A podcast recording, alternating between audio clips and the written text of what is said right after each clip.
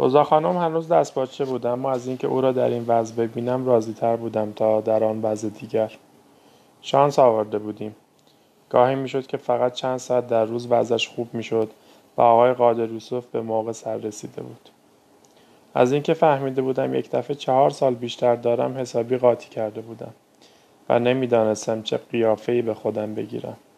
حتی خودم را توی آینه هم نگاه کردم. این مهمترین اتفاق زندگیم بود. و بهش می‌گویند انقلاب. دیگر نمی‌دانستم کجای کار هستم. همیشه وقتی آدم اینجوری می شود که حس کند دیگر خودش نیست. می‌دانستم دیگر نمی‌توانم مثل سابق فکر کنم. اما در آن لحظه اصلا ترجیح می‌دادم فکر نکنم. روزا خانم گفت وای خدای من. و سعی کردیم درباره چیزی که اتفاق افتاده بود حرفی نزنیم تا مبادا قضیه را شلوغ کنیم. نشستم کنارش روی چهارپایه و دستش را به خاطر کاری که برای نگاه داشتن من کرده بود با امتنان گرفتم. برای یکدیگر تبدیل شده بودیم به تمام آن چیزهایی که برایمان باقی مانده بود و این خودش باز غنیمت بود. اغلب فکر می‌کنم که وقتی با آدم خیلی زشتی کنیم عاقبت به خاطر زشتیش هم دوستش خواهیم داشت. فکر می کنم در حقیقت زشتی های واقعی اغلب در موقع نیاز خودنمایی می کنند و آن وقت است که شانس بیشتری وجود دارد. حالا که دارد دوباره یادم میآید فکر می کنم رضا خانم آنقدرها هم که فکر می کردم زشت نبود. مثل یک سگ جهود چشمای قهوه‌ای قشنگی داشت. به هر حال نمی بایست به عنوان یک زن نگاهش کرد چون از این بابت بازنده بود. مومو ناراحت شدی؟ نه روزا خانم خوشحالم از اینکه چهارده سال سن دارم. اینطوری بهتر است. تازه پدری که روانی هم باشد به دردت نمی‌خورد. چون اغلب اتفاق افتاده که قضیه موروسی شده. راست است روزا خانم. شانس آوردم. تازه میدانی آیشه کلی مشتری داشت و هیچ وقت نمی‌شد فهمید میان آنها کدام پدر تو بوده. در بهبوه کارش تو را پیدا کرد. هیچ وقت کارش را ول نمی‌کرد. بعد رفتم پایین و از آقای دریس یک شیرینی شکلاتی برایش خریدم که خورد. حواس جمعیش روزها ادامه پیدا کرد و این چیزی بود که دکتر کاتز بهش می‌گفت تخفیف محکومیت. برادران زوم هفته دو بار دکتر کاتز را به دوش میکشیدند و می آوردند بالا. دکتر کاتز نمی توانست به خاطر صورت مجلس کردن دردهای روزا خانم خودش را شش طبقه بکشد بالا. و نباید فراموش کنیم که روزا خانم غیر از کلش جاهای دیگری هم داشت که باید ازشان مراقبت می‌شد. هیچ وقت دلم نمی‌خواست وقتی دکتر کاتز داشت اعضای فاسد شده روزا خانم را سرشماری می‌کرد آنجا باشم. می‌رفتم توی کوچه و منتظر میماندم. یک دفعه سیاهه را دیدم که از آنجا رد می‌شد. بهش می‌گفتند سیاهه اما این اسم دلیل این اما این اسم دلیل به خصوصی نداشت. شاید برای این بود که از دیگر های محله تشخیصش بدهند. چون به حال همیشه یک نفر باید جرکش بقیه بشود. او از همهشان لاغرتر است. یک کلاه ملون سرش می‌گذارد و پانزده سال دارد که حداقل پنج سال از این پانزده سال را بیکس بوده. پدر مادری داشت که او را به عمویش سپرده بودند و او هم او را به عروسش پاس داده بود. که او, او که او هم او را به یک آدم نیکوکار داده بود و همین جوری پشت سر هم ادامه پیدا کرده بود و هیچ کس هم نمی‌دانست شروع این کار با که بوده است. اما او غم خودش را نمی‌خورد. فقط می‌گفت کینه ای است و دلش نمی‌خواهد تسلیم جامعه بشود. در محله من همه سیاهه را به شغل, به شغل پادویی می شناختند چون مزدش ارزانتر از تلفن کردن تمام می‌شد. در طول روز گاهی می‌شد که صد تا پیغام میرساند و حتی آلونکی از خودش داشت. وقتی دید که حالم سر جایش نیست از من دعوت کرد که توی بیستروی کوچه بیستون باهاش فوتبال دستی بازی کنم. از من پرسید که اگر روزا خانم پس بیفتد من چه می‌کنم؟ و من بهش گفتم که یک نفر دیگر را زیر سر دارم. اما خوب می‌دید دارم قپی میآیم.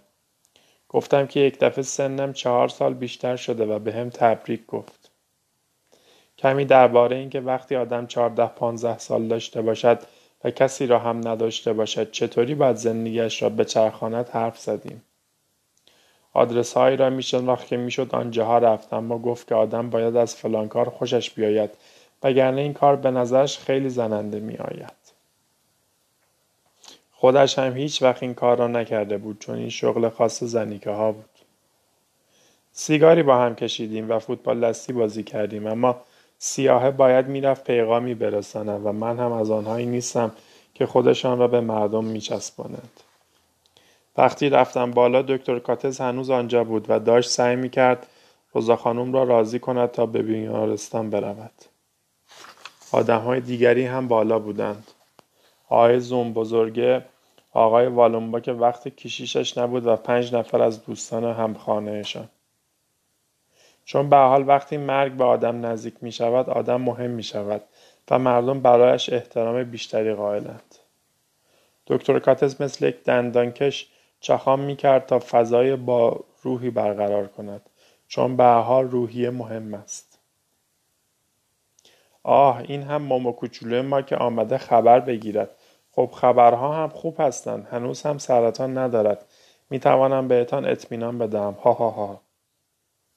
همه لبخند می‌زدند مخصوصا آقای والومبا که روانشناس بسیار باریک بینی است. روزا خانم هم خوشحال بود چون به حال در زندگیش توی یک چیزی موفق شده بود. اما چون به حال اوقات ناراحت کننده ای هم داریم و چون کله بدبخت ما گاهی از گردش خون توهی می شود چون نه قلبمان و نه کلیه هامان دیگر مثل اولشان نیستند بهتر است که کمی در بیمارستان باشیم توی یک اتاق بزرگ و قشنگ که عاقبت همه چیز در آنجا درست می شود.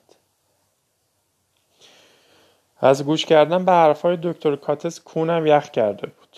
همه اهل محل می دانستند که سقط شدن در بیمارستان امکان ندارد. حتی اگر آدم را زیر شکنجه هم بگذارند باز قادرند به زور نگهمان دارند و حتی اگر کمی گوش به تنمان مانده باشد به همان سوزن می‌زنند چون طب باید حرف آخرش را بزند و باید تا آخرین لحظه علیه اراده خداوند بجنگد. روزا خانم پیراهن آبیش را پوشیده بود و شال حاشیه دوزی مخملش را روی دوشش انداخته بود و خوشحال بود که توجه را به خودش جلب کرده است. آقای والامبا شروع کرد به زدن سازش چون می‌دانید لحظه ای که از دست آدم کاری ساخته نباشد لحظه سختی است. من هم لبخند می زدم اما توی دلم آرزوی مرگ داشتم. گاهی حس می کنم که زندگی این نیست. اصلا این نیست. تجربه کهنم را باور کنید. بعد همهشان در سکوت و به ردیف بیرون رفتم چون لحظاتی هست که آدم دیگر چیز دیگری برای گفتن ندارد. آقای والومبا باز هم یک کمی برایمان آهنگ زد که وقتی رفت آن را هم با خودش برد. هر دومان تنها ماندیم برای هیچ کس آرزوی چنین لحظه ای نمی کنم. مومو شنیدی حالا دیگر نوبت بیمارستان شده تو چه به سرت می آید؟ سود زدم این تنها کاری بود که می توانستم بکنم به طرفش برگشتم تا یک چیزی توی حال و هوای زورو برایش در بیاورم. اما یکو شانس آوردم. چون در همان لحظه همه چیز همان جوری توی سرش ماند و تا دو روز و سه شب همینطوری ماند. به اینکه خودش متوجه باشد. اما قلبش هنوز به خدمت ادامه می‌داد و می‌شد گفت زنده بود. جرأت نداشتم دکتر کاتز یا همسایه ها را صدا کنم. مطمئن بودم این دفعه حتما ما را از هم جدا می کنند. تا آنجایی که می توانستم کنارش نشستم. بیان که بروم بشاشم یا چیزی بخورم. می‌خواستم آنجا باشم تا وقتی دوباره از آن حالت برمیگشت اولین چیزی که می‌دید من باشم. دستم را روی سینهش میگذاشتم و با وجود تمام گوشهایی که بین ما فاصله میانداخت قلبش را حس می‌کردم. سیاهه که نتوانسته بود هیچ کجا پیدایم کنم آمد تو. در حالی که سیگار می‌کشید با رضا خانم زل زد. بعد جیبهایش را گشت و یک کاغذ که شماره رویش چاپ شده بود به من داد. نوشته بود حمل و نقل رایگان اشیای سنگین وزن. تلفن 278 78 78 بعد دستی به شانه هم زد و رفت.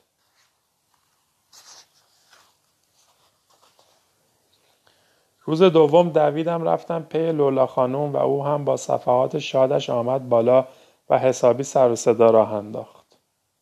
لولا خانم می گفت که این موسیقی مرده, این موسیقی مرده ها را هم زنده می کند. اما خبری نشد. روزا خانم گیاهی شده بود که دکتر کاتز از همان اول حرفش را زده بود. و لولا خانم آنقدر از دیدن دوستش در این وضع ناراحت شده بود که شب اول با تمام ضرری که متوجهش می‌شد به جنگل بلونی نرفت. این سنگالی واقعا یک انسان واقعی بود. یک روز می‌روم دیدنش. ناچار شدیم بگذاریم زنک جهود توی مبلش بماند چون لولا خانم با وجود سابقه بکس بازیش نتوانست او را از جایش تکان دهد. غمانگیزترین چیز درباره آدمهایی که اینطوری حواسشان را از دست می‌دهند این است که آدم نمی‌تواند این وضعیت این است که آدم نمی‌داند این وضعیت چقدر طول می‌کشد دکتر کاتس به من گفته بود که تا به حال فقط یک آمریکایی بوده که 17 سال خورده ای در این حالت مانده و رکورد را شکسته. اما برای این کار پرستار و اسبابالات مخصوصی که دوا چکه چکه ازشان میریزد لازم است. اینکه روزا خانم شاید از این بابت قهرمان دنیا می‌شد وحشتناک بود. چون همین جوری هم به قدر کافی کشیده بود و تنها چیزی که برایش جالب نبود این که رکورد دنیا را بشکند. لولا خانم جوری مهربانی می‌کرد که از خیلی ها بر نمی آمد. همیشه دلش می‌خواست بچه داشته باشد اما قبلا برایتان گفتم که وضعش برای این کار جور نبود. مثل خیلی از عوضی ها که به خاطر قانون طبیعت برای این کار ساخته نشدهاند. قول داد از من نگهداری کند مرا روی زانوش نشاند و برایم لالایی, لالایی های بچه های سنگال را خواند. در فرانسه هم لالایی دارند اما چون هرگز بچه نبودم هیچ وقت نشیندم. همیشه نگرانی های دیگری در سرم داشتم. ازش معذرت خواستم. چهارده سالم بود و نمی‌شد با من عروسک بازی کرد. عجیب به نظر می آمد. بعد رفت خودش را برای رفتن به سر کارش آماده کند و آقای والومبا افرادی از قبیله خودش را به عنوان نگهبان آورد بالا تا مواظب روزا خانوم باشند و حتی یک گوسفند درسته را پختند و پیکنیکوار روی زمین دور روزا خانوم نشستیم و خوردیم. خیلی خودمانی بود. انگار توی طبیعت بودیم. سعی کردیم به رضا خانم غذا بدهیم. اول گوشت را برایش جویدیم اما او همانطوری با نصف گوشتی که از دهانش بیرون مانده بود چیزهایی را نگاه می‌کرد که با چشمای قشنگ جهودیش نمیدیدشان. مهم نبود چون به قدر کافی چربی برای تغذیه خودش حتی برای تغذیه تمام قبیله آقای والومبا داشت. اما گذشته بود آن زمانهایی که آنها آدم میخوردند. بگذریم. همه سر حال آمده بودند. عرق خرمایشان را خورده بودند و شروع کردند به دور روزا خانم ساز زدن و رقصیدن. همسایه ها از دست صدای موسیقی شکایتی نداشتند چون اهل شکایت نبودند و هیچ کدامشون هم نبودند که اوراق شناسایی نداشته باشند. آقای والنبا یک کمی عرق خرما به روزا خانم خوراند. آن را از خیابان بیسون و از مغازه آقای سومگو خریده بود. جوز هم با آن خریده بود که بسیار چیز مفیدی است خصوصا در مواقع ازدواج. به نظر می رسید که عرق خورما برای روزا خانم خوب بود چون توی سرش می‌رفت بالا و راه گردش خونش را باز می کرد. اما افاقه نکرد. فقط کمی قرمز شد.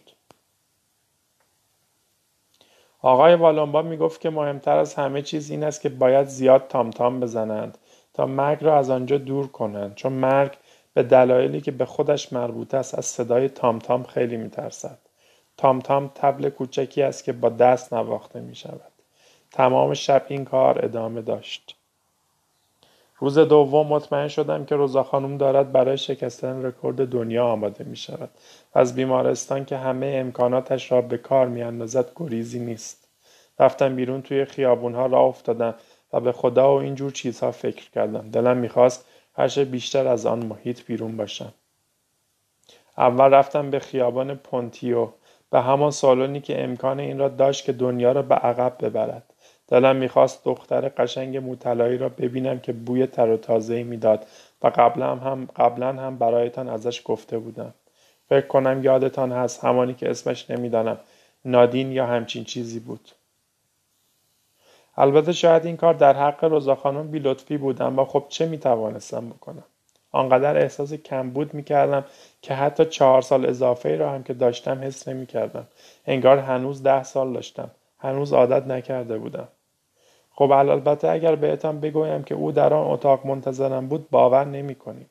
من از آن آدمهایی نیستم که کسی انتظارم را بکشد اما او آنجا بود و من حتی مزه بستنی وانیلی را که برایم خریده بود حس می کردم. وارد که شدم مرا ندید داشت توی میکروفون حرفای عاشقانه می‌زد و اینها چیزهایی هستند که آدم را سرگرم می کنند. روی پرده یک زن خوشگل بود که لبهایش را تکان می‌داد اما این دخترک بود که به جایش حرف می‌زد. او بود که بهش صدا می‌داد. این را بهش می‌گویند تکنیک. رفتم گوشه ای و منتظر ماندم. در وضعیتی بودم که اگر سنم چهار سال بیشتر نشده بود حتما می‌زدم زیر گریه. ولی اینجوری هم مجبور بودم جلوی خودم را بگیرم. چراغ که روشن شد مرا دید. اتاق خیلی روشن نبود اما او فورا مرا که آنجا بود که مرا اما او فورا مرا که آنجا بودم شناخت و دیگر نتوانستم جلوی خودم را بگیرم. محمد طوری به طرف طرفم دوید که انگار کسی بودم. دستهایش را دور شانم انداخت. بقیه نگاه هم کردند چون اسمم یک اسم عربی بود. محمد چی شده؟ چرا گریه می‌کنی؟ از اینکه مرا محمد صدا کرد زیاد خوشم نیامد چون با مومو فاصله زیادی داشت. اما خب که چی؟ محمد برایم تعریف کن چی شده؟ فکر می‌کنین که گفتن به او آسان بود؟ حتی نمی‌شد گفت از کجا باید شروع کرد. هیچ. بغز بزرگی را بلعیدم. هیچی. چیزی نشده. گوش کن. من کارم را تمام کردم. برویم خانه من و تو همه چیز را برایم تعریف کن. دوید بارانهیش را برداشت و رفتیم سوار ماشینش شدیم. گاه به گاه برمیگشت و به من لبخند می‌زد. آنقدر بوی خوش می‌داد که باورش مشکل بود. خوب می‌دید که حالم سر جایش نیست. حتی حق حق هم می‌کردم. حرف نمی‌زد چون فایده ای نداشت. فقط گاهی دستش را روی گونه هم میگذاشت. خوشبختانه چراغ قرمز برای این کار مناسب بود. جلوی خانهش در خیابان سنت اونورو رسیدیم و اتولش را برد توی حیات رفتیم بالا به خانهاش و در آنجا یارویی بود که نمیشناختمش. بلندقدر با موهای بلند و عینک که با من دست داد و هیچی نگفت. مثل اینکه قضیه عادی بود. نسبتا جوان بود و نمی بایست بیشتر از دو سه برابر من دو سه برابر سن مرا داشته باشد. داشتم نگاه می‌کردم ببینم دو تا بچه طلایی آنها چه وقت میآیند تا بگویند احتیاجی به وجود من ندارند. اما فقط یک سگ بود که بدجنس هم نبود. شروع کردم به زبان انگلیسی که من بلد نیستم با هم حرف زدن. بعد با چای و ساندویچ پذیرایی هم کردند که خیلی خوشمزه بود و دلی از عزا درآوردم آنها هم گذاشتند تا یک شکم سیر بخورم انگار که بنا نبود کار دیگری بکنم بعد یارو با من حرف زد تا بفهمد حالم بهتر شده یا نه و من هم سعی کردم چیزی بگویم. اما آنقدر آنقدر گفتنی داشتم که نمی توانستم راحت نفس بکشم. سکسکه هم می کردم. مثل روزا خانم تنگی نفس هم داشتم چون تنگی نفس مصری است. مثل ماهی کپوری که به سبک جهودها پخته باشدنش نیم ساعت بی صدا ماندم و سکسکه کردم. شنیدم یارو گفت من شکه شدم. از این حرفش خوشم آمد چون میرساند که توجهشان جلب شده. بعد بلند شدم. بهشان گفتم مجبورم برگردم خانه چون آدم پیری که در حالت غیبت فرو رفته به من احتیاج دارد. اما دخترک که اسمش نادین بود رفت توی آشپزخانه و با یک بستنی وانیلی برگشت که خوشگلترین چیزی بود که توی این زندگی کوفتی هم خورده بودم. فکرم را همانطور که هست بهتان می‌گویم. تعریف کردم که آن یک پیرزن جهود است که در حالت غیبت فرو رفته و بعید نیست که در تمام رده ها رکورد دنیا را بشکند و وقتی گفتم دکتر کاتز از گیاهان برایم تعریف کرده آنها چیزهایی گفتند که قبلا شنیده بودم مثل ضعف پیری و فرسودگی سلول های مغزی و خوشحال بودم از اینکه داشتم از روزا خانم حرف می زدم. همیشه از, از این کار خوشم می آید. برایتان تعریف کردم که روزا خانم یک هرز برایشان تعریف کردم که روزا خانم یک هرزه بازنشسته بود که از خانه های یهودی آلمانی ها آمده بود و بعد یک پرورشگاه غیرقانونی برای بچه هرزه ها ساخته بود. چون هرزه ها مجبور بودند بچه هایشان را از جلوی چشم همسایه های بیشرف قایم کنند تا مبادا به مددکاران اجتماعی لوشان دهند. نمی‌دانم چرا یک دفعه از حرف زدن با آنها احساس راحتی می کردم. راحت توی یک مبل نشسته بودم و حتی یارو سیگار هم تعارفم کرد و فندکش را هم برایم روشن کرد و انگار که آدم, مح... و انگار که آدم مهمی باشم به حرفهایم گوش می‌داد.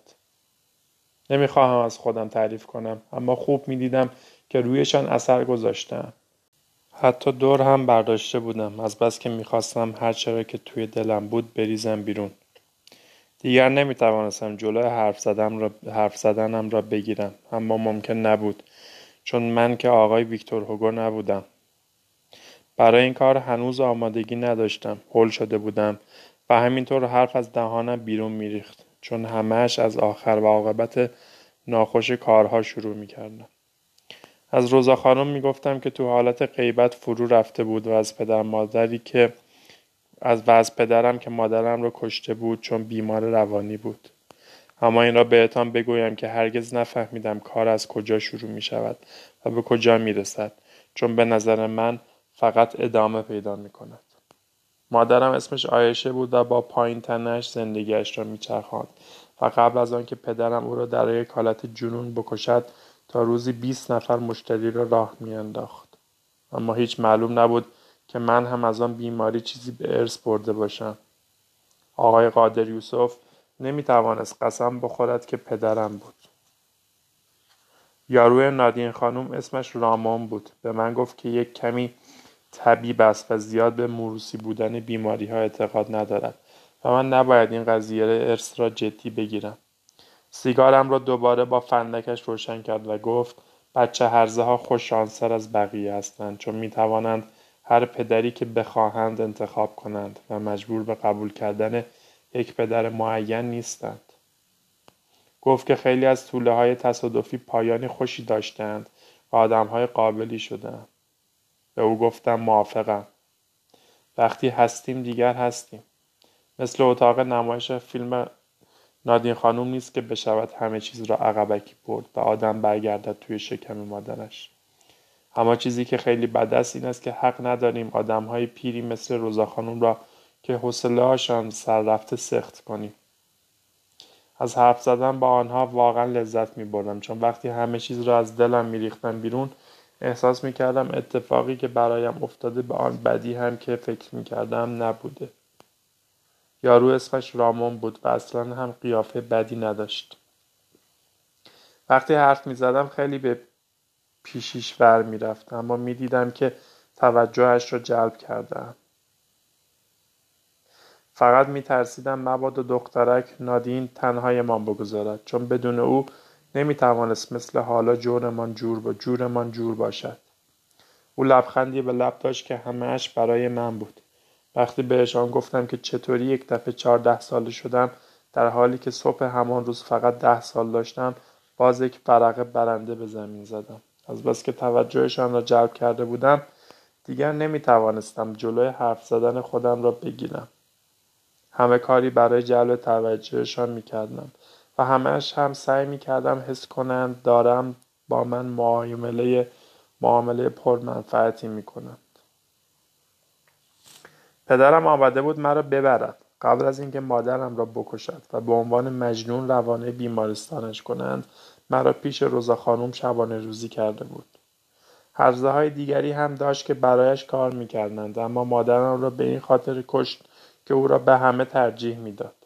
وقتی ولش کرده بودند آمده بود مرا پس بگیرد اما روزا خانم مخالفت کرده بود چون صلاح نبود که من پدر روانی داشته باشم. ممکن بود مرضش مصری باشد. بنابراین به او گفت موسی که جهود بود پسرش است اما عرب ها هم اسم موسی دارند اما جهود نیستند. اما خب آقای یوسف قادر عرب بود و مسلمان. تو اما خب آقای یوسف قادر عرب بود و مسلمان. طوری که وقتی می‌خواستند یک پسر جهود بهش بدهند بلوایی به راه انداخت و بعدش هم مرد. دکتر رامون هم به حرفهایم گوش می‌داد اما از نادین خانم بیشتر خوشم میآمد. روزا خانم زشترین و تنها ترین, تنها ترین زنی است که من در عمرم دیدم که توی بدبختی خودش فرو رفته.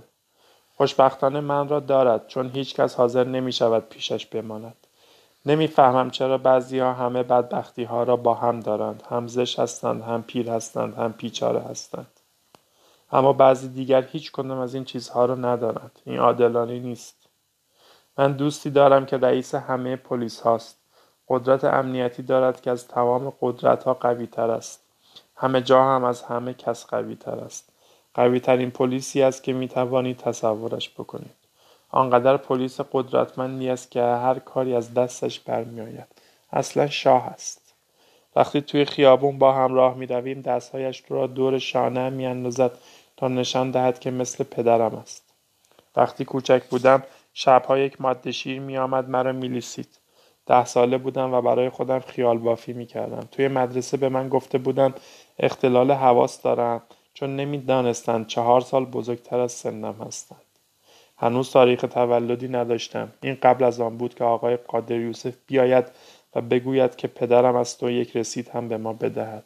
هرچه می‌دانم از آقای حامیل قالی فروش معروف یاد گرفتم که حالا کور شده. آقای حامیل همیشه کتاب از ویکتور هوگو با خودش دارد. من هم هر وقت بزرگ شدم یک بینوایان خواهم نوشت چون وقتی کسی چیزی برای نوشتن دارد همیشه این کتاب را می نویسد. روزا خانم می ترسید دچار حمله عصبی شدید, عصبی شدید بشوم و بهش صدمه بزنم و گلویش را ببرم. چون می ترسید مبادا مرضی ارسی داشته باشم اما هیچ بچه هرزهی نیست که پدرش معلوم باشد و من هم هرگز کسی را نخواهم کشت. برای این کار ساخته نشدم. وقتی بزرگ شدم می‌خواهم تمام قدرت امنیت را به دست بگیرم. آن وقت دیگر هرگز نخواهم ترسید. خیلی حیف است که نمی‌شود مثل توی اتاق نمایش فیلم شما همه کارها را به عقب شما همه کارها را به عقب ببریم و دنیا را هم به عقب ببریم و روزا خانم جوان و خوشگل بشود تا آدم از تماشایش کیف کند. خیلی فکر کردم همراه یک سیر که دوستان دلغکی در آن دارم بروم اما نمی‌توانم تا وقتی که زنک جهود هست و باید ازش مراقبت کنم بروم و دلغک بازی کنم و به همه هم بگویم گوهتان بگیرم دور برداشته بودم و نمی توانستم حرف نزنم چون می ترسیدم اگر حرف نزنم دیگر بعدا به حرفم گوش نکند. دکتر رامان عینکی بود و چشمانش بر رو بر نگاهت می‌کردند. یک دفعه پا شد و ضبط صوت را روشن کرد تا بهتر حرفم را بشنود. باز هم بیشتر احساس اهمیت کردم. نمی‌شد باور کرد. روی سرش یک عالم مو داشت. اولین بار بود که این همه توجه را به خودم جلب کرده بودم. حتی صدایم را هم داشتن ضبط می‌کردم. من هرگز ندانسته بودم که برای جلب توجه چه باید می‌کردم. باید کسی را میکشتم یا گروگان می‌گرفتم یا چه می‌دانم؟ برایتان قسم می‌خورم که توی دنیا آنقدر بیتوجهی زیاده است که مجبور به انتخاب هستیم. عینا مثل تعطیلات که نمی‌شود هم به ییلاق رفت هم به کنار دریا. آدم مجبور است از بین بیتوجهی های دنیا آنهایی را که بیشتر میپسندد انتخاب کند. آدمها همیشه بهترین و گرانترین را انتخاب می کنند. مثل نازی ها که کارشان به قیمت میلیون ها آدم تمام شد یا قضیه ویتنام. بنابراین پیرزن جهودی که ساکن طبقه ششم بدون آسانسور است و خیلی هم در گذشته از زرج کشیده چیزی نیست که توجه کسی را جلب کند و مسلما توی فوقالعاده روزنامه هم چاپ نخواهد شد. آه نه هرگز میلیون ها میلیون ها لازم است تا توجه مردم جلب شود از این بابت هم نمی شود سرزنششان کرد چون کم کمش چون کمش کم است و همیشه زیادش به حساب می آید. توی مبل لبم داده بودم و مثل یک شاه حرف می زدم و بامزه تر از همه این بود که آنها طوری به حرفم گوش می دادن که انگار تا آن وقت چنین چیزی نشینده بودند. اما بیشتر دکتر رامون بود که مرا به حرف زدن وامی داشت چون حس می کردم دخترک نمی‌خواهد حرفهایم را بشنود. حتی گاهی حرکتی می‌کرد. انگار می‌خواست گوشهایش را بگیرد. کمی خنده هم می‌گرفت چون چه باید کرد؟ مجبوریم زندگی کنیم. دکتر رامان از من پرسید مقصودم از حالت غیبت چیست؟ و من گفتم وقتی آدم به آن دچار می شود که هیچ کس و هیچ چیز نداشته باشد. بعد خواست بداند وقتی هرزه ها دیگر بچههایشان را پهلوی ما نمی آورند چجوری زندگی می کردیم. اما من بهش اطمینان دادم و گفتم پایین تنه شریفترین چیزی است که یک مرد دارد. روزا خانم وقتی این را برایم تعریف کرده بود که حتی نمی‌دانستم پایین تنه به چه دردهایی می‌خورد. می توانست خیالش از بابت اینکه من زندگیم را با آن نمیچرخانم راحت باشد. دوستیش داشتیم به نام لولا خانم که توی جنگل بلونی به عنوان عوضی کار می‌کرد و به ما خیلی کمک می‌کرد. اگر همه مردم مثل او بودند دنیا حسابی چیز دیگری می‌شد و بدبختی ها هم کمتر. او پیش از اینکه بیاید اینجا کار کند در سنگال قهرمان بوکس بوده و البته اگر طبیعت اینطوری باهاش سرشاخ نشده بود آنقدر در می آورد که بتواند یک خانواده نگهداری کند. آنطوری که آنها به حرفم گوش می‌کردند فهمیدم که عادت به این جور زندگی ندارند و برایشان تعریف کردم که چطوری توی خیابان بلانش بیاری می‌کردم تا کمی پول تو جیبی پیدا کنم. گاهی دکتر رامون چیزهایی که در چیزهایی درباره سیاست به دوستش می‌گفت که من نمیفهمیدم. خب بله چون سیاست برای بچه ها نیست. نمی‌دانم چه چیزهایی را بهشان نگفتم از بس که هنوز خیلی چیزها مانده بود که دلم می‌خواست بیرونشان بریزم. خوش داشتم همینطور ادامه بدهم اما از خستگی داشتم میمردم و شروع کردم به دیدن دلغک آبی پوش که به من اشاره می‌کرد. مثل بیشتر وقتها که دلم می‌خواست بخوابم و میترسیدم که مبادا همه او را ببینند و فکر کنند که عقب افتاده هستم یا همچی چیزی. دیگر نمی‌توانستم حرف بزنم و دیدند که دارم از خستگی میمیرم. به هم گفتند که می‌توانم پیششان بمانم. اما گفتم که باید به روزا خانم که به همین زودی ها خواهد مرد برسم و بعدش هم خدا بزرگ است. باز کاغذ به من دادند که اسم آدرسشان رویش بود و دخترک نادین. به من گفت مرا با ماشین خواهد رساند و دکتر هم میآید تا نگاهی به روزا خانم بیاندازد و ببیند آیا کاری از دستشان برمیآید یا نه. نمی‌توان نمی‌دانستم با وجود تمام بلاهایی که بر سر روزا خانم آمده دیگر چه کار می‌شد برایش کرد. اما موافق با ماشین بودم. فقط یک چیز بامزه اتفاق افتاد. داشتیم می‌رفتیم بیرون که یک نفر پنج بار پشت سر هم زنگ در را زد. وقتی نادین خانم در را باز کرد همان دوتا بچه ای را دیدم که قبلا دیده بودم آنجا خانه خودشان بود و حرفی نمی‌شد زد. بچه هایشان بودند که از مدرسه یا همچین جایی برگشته بودند خانه. موطلایی بودند و جوری لباس پوشیده بودند که آدم فکر می‌کرد دارد خواب می‌بیند.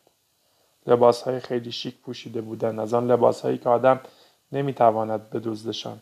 چون توی ویترین نمیگذارندشان و همیشه دور از چشم هستند و باید از فروشنده بخواهیم تا نشانمان بدهد. آنها فورا طوری به من نگاه کردند که انگار یک تیک گوه بودند. مثل آدم های مفلوک لباس پوشیده بودند فورا این را حس کردم. یک کلاه کاسکت داشتم که همیشه لبش به طرف عقب بود چون مدت ها بود که سرم اصلاح نشده بود. یک پالتو هم داشتم که تا پاشنه پایم می رسید وقتی آدم لباسی را کش, کش می رود چون عجله دارد دیگر وقت این را ندارد که ببیند برایش کوچک است یا بزرگ.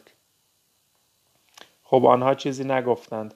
اما به حال مال یک محل نبودیم. هرگز دوتا بچه ندیده بودم. ندیده بودم که آنقدر مطلعی باشند.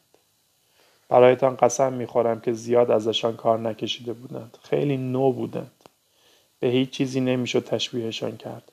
مادرشان گفت بیایید دوست ما محمد را بهتان معرفی کنم. نباید می‌گفت محمد باید می‌گفت مومو. از اینکه عرب هستم خجالتی ندارم. برعکس اما محمد در فرانسه همان معنایی را دارد که در الجزایر اما محمد در فرانسه همان معنایی را که در الجزایر دارد نمی‌دهد. مثل این میماند که توی فرانسه اسم یکی عیسی مسیح باشد. آن دو تا بچه بلافاصله کفرم را درآوردند. بچه تره که حدود 6 یا 7 سال داشت چون بچه تر حدود 6 یا 7 سال داشت. چون آن یکی ده سالش می‌شد. جوری نگاه هم کرد که انگار هرگز در عمرش چنین آدمی ندیده و بعد گفت چرا اینطوری لباس پوشیده؟ من آنجا نیامده بودم که فوش بخورم. این را هم می‌دانستیم که توی خانه خودم نیستم. آن یکی مرا نگاه کرد و پرسید تو عربی؟ گوهش بگیرد. هرگز هیچ کس اینطوری به عرب بودنم فوش نداده بود. خب حالا که چی؟ لزومی نداشت دفاعی بکنم. من حسود نبودم اما آنجا جای من نبود و به حال قبلا آنجا را کسان دیگر صاحب شده بودند. هیچی نداشتم بگویم. توی گلویم یک چیزی بود که قورتش دادم و بعد خودم را پرت کردم بیرون و فلنگ را بستم. خب دیگر مال یک محل نبودیم.